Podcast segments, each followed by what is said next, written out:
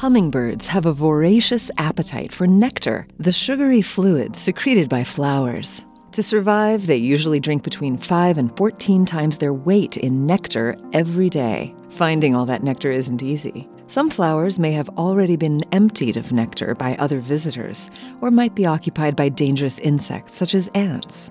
Biologists want to understand how hummingbirds use their senses to find the right flowers at which to feed.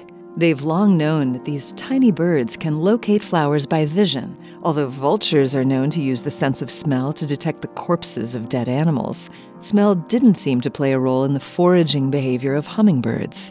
Earlier studies, for example, found no evidence that hummingbirds could use smell to tell whether or not a flower contained nectar.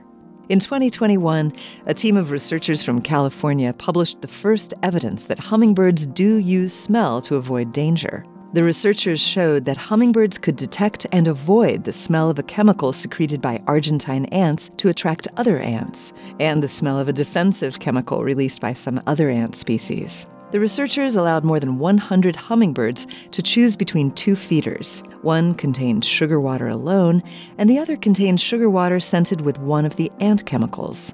The hummingbirds specifically avoided the chemicals secreted by dangerous ants, but didn't avoid harmless smells.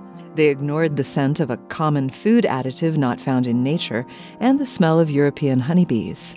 The finding helps biologists better understand how animals use their senses during the complex task of foraging for food. This moment of science comes from Indiana University. There are thousands more moments of science on our website at a momentofscience.org. I'm Yael Ksander.